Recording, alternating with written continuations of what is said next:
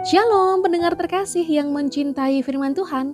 Renungan harian Diaspora Sejahtera Batu bisa Anda dengarkan kembali dengan judul Harus Mempersiapkan Diri.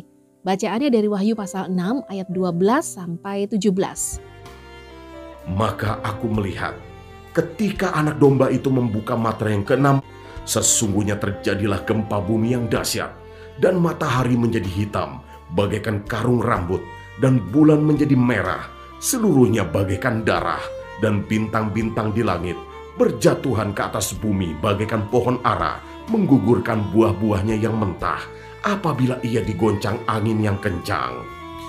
Maka menyusutlah langit bagaikan gulungan kitab yang digulung, dan tergeserlah gunung-gunung dan pulau-pulau dari tempatnya, dan raja-raja di bumi, dan pembesar-pembesar serta perwira-perwira, dan orang-orang kaya, serta orang-orang berkuasa, dan semua budak serta orang merdeka bersembunyi ke dalam gua-gua dan celah-celah batu karang di gunung.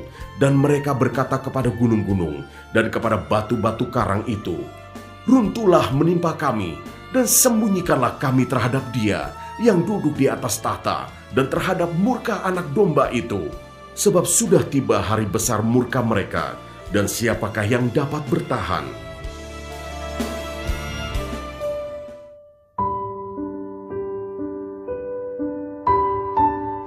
Sebab sudah tiba hari besar murka mereka dan siapakah yang dapat bertahan?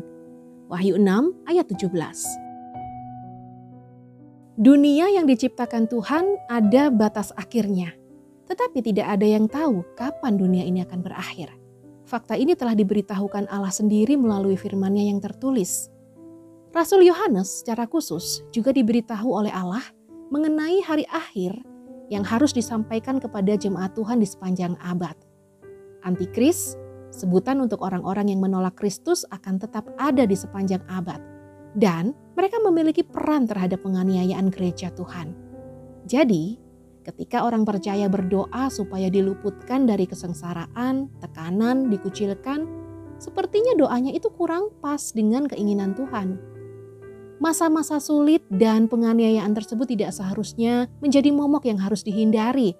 Yang harus dilakukan adalah mempersiapkan diri dengan baik untuk menghadapinya.